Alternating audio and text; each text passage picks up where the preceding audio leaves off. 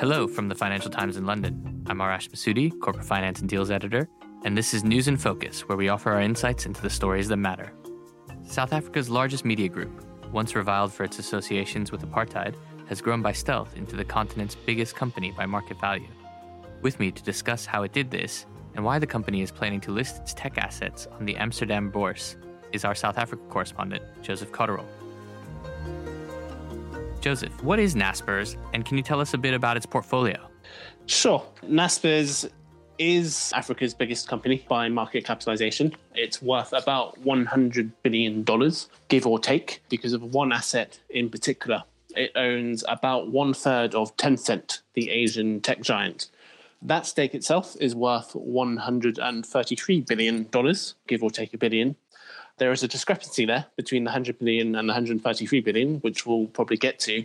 But what is Naspers today? It is a global internet empire built on the value of that stake, which Naspers acquired in 2001 for $32 million, which makes that deal probably one of the best in technology investing history. Very few deals come close. Probably the closest is Alibaba, which was similarly invested in by SoftBank. Naspers has been a soar away success because of the rise of Tencent. Tencent has become a giant in gaming, WeChat, social networking, increasingly payments.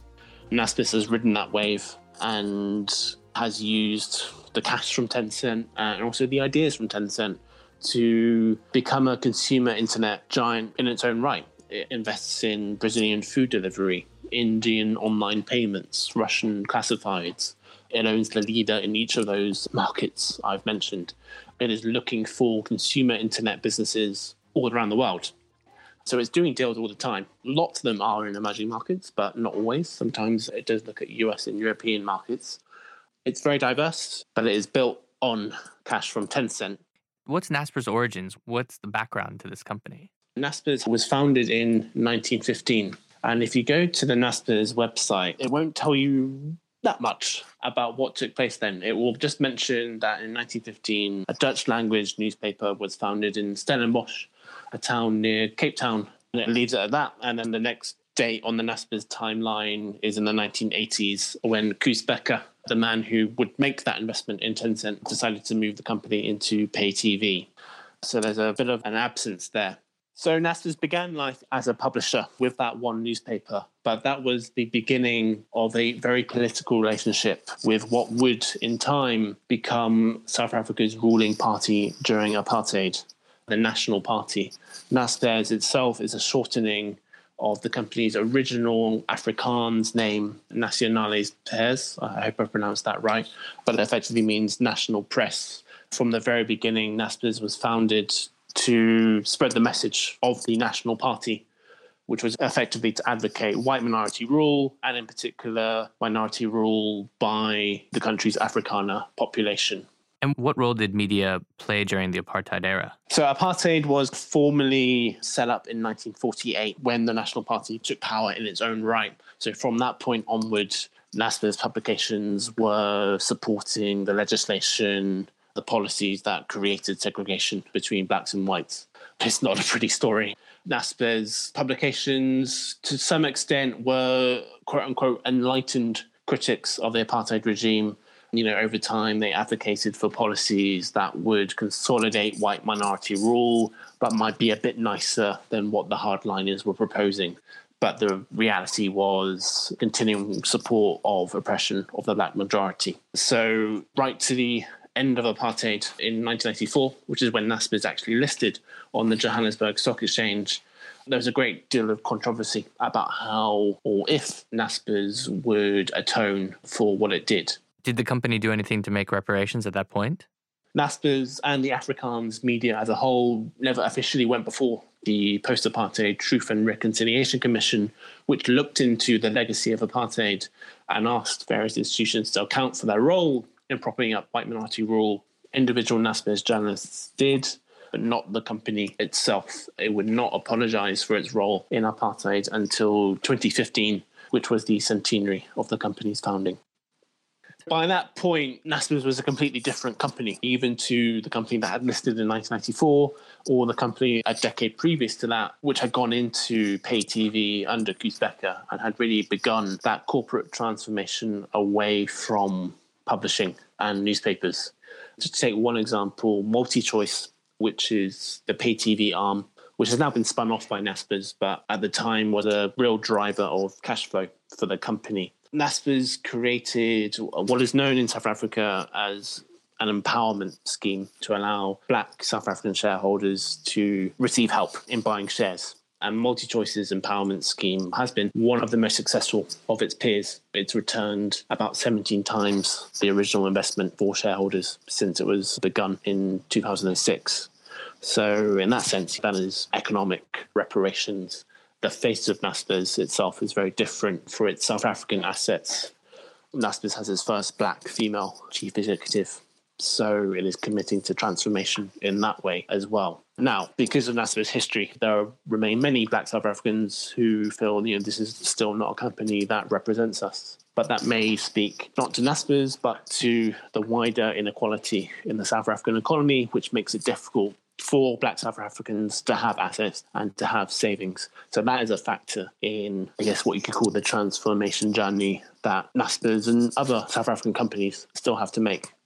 And how is the company seen today?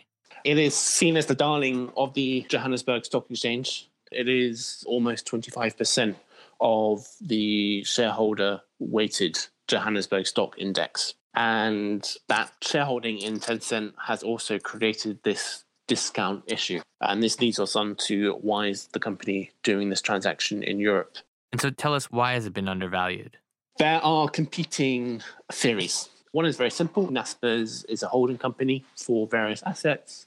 Lots of holding companies around the world get conglomerate discounts and this is a structural issue. The company, as it has argued the case for this listing in Europe, has said, well, it is literally too big for the Johannesburg market these days. So its listing of the company in Europe, which will be called Prosus or Latin for Forward, is meant to address this. Prosus, when it lists, will contain the Tencent stake, other international internet investments.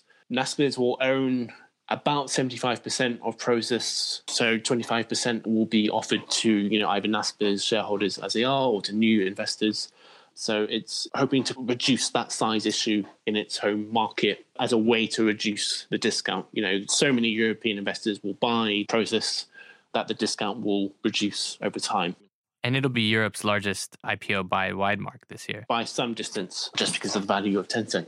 It is so huge. And with respect to the offering, what do analysts say about the likely success of it? There is a debate about how far Prosus will be able to resolve concerns about Naspers' control structure. It has a dual class share structure, like many media companies around the world. Naspers, however, is unusually unequal in how that structure works. So there are A shares and N shares. The A shares, the super voting shares, have 1,000 votes each. So it's about 100 times more powerful than the shares Mark Zuckerberg uses to control Facebook, for example. If Naspers' stake in Prosus ever falls below 50%, Prosus will replicate that super voting structure. That's why it's listing in Amsterdam, because Amsterdam is one of the very few venues where that kind of structure would be allowed. Some shareholders say this structure would prevent shareholders applying the brakes if Naspers was ever to make poor investment choices with the cash being thrown off by Tencent. You know, that there could never be an opportunity for an activist to come in uh, and tell the company to clear up its act. Naspers argues the structure does not affect operations or investment in any way. It's designed only to avoid a hostile takeover, and they need to avert that scenario because of its relationships with regulators around the world. Given the kinds of business they're in, you know, payments, media can be sensitive assets. Also, is widely believed that the control structure still exists because the Chinese government would never be pleased if that sizable chunk of Tencent, one of the country's most valuable companies, could ever be subject to hostile takeover.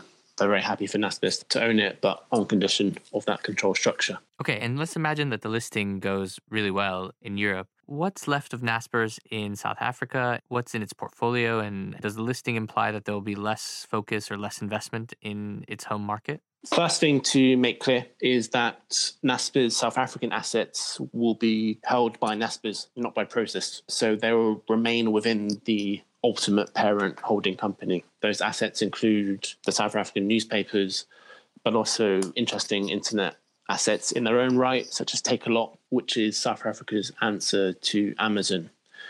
However, Naspers will also own this significant stake in Prosus, if the transaction goes well and it does materially reduce the discount, billions of dollars of value would be created for South African shareholders. And that includes investors such as South Africa's Public Investment Corporation, which manages assets on behalf of the government employee pension fund. So that would be a big benefit to pensioners. So a lot is riding on the success of Prosus in being able to reduce this discount create more value and ultimately boost the assets of South African government pensioners as well as other pension funds. Thanks, Joseph, and thanks for listening.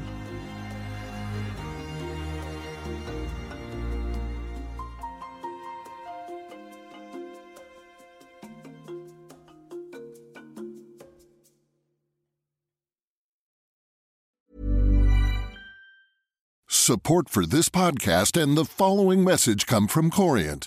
Corient provides wealth management services centered around you. As one of the largest integrated fee only registered investment advisors in the U.S., Corient has experienced teams who can craft custom solutions designed to help you reach your financial goals, no matter how complex. Real wealth requires real solutions. Connect with a wealth advisor today at Corient.com. That's Corient.com. Imagine the softest sheets you've ever felt. Now imagine them getting even softer over time. That's what you'll feel with Boll and Branch's organic cotton sheets. In a recent customer survey, 96% replied that Bowl and Branch sheets get softer with every wash. Start getting your best night's sleep in these sheets that get softer and softer for years to come. Try their sheets with a 30-night guarantee. Plus, get 15% off your first order at bollandbranch.com. Code BUTTERY. Exclusions apply. See site for details.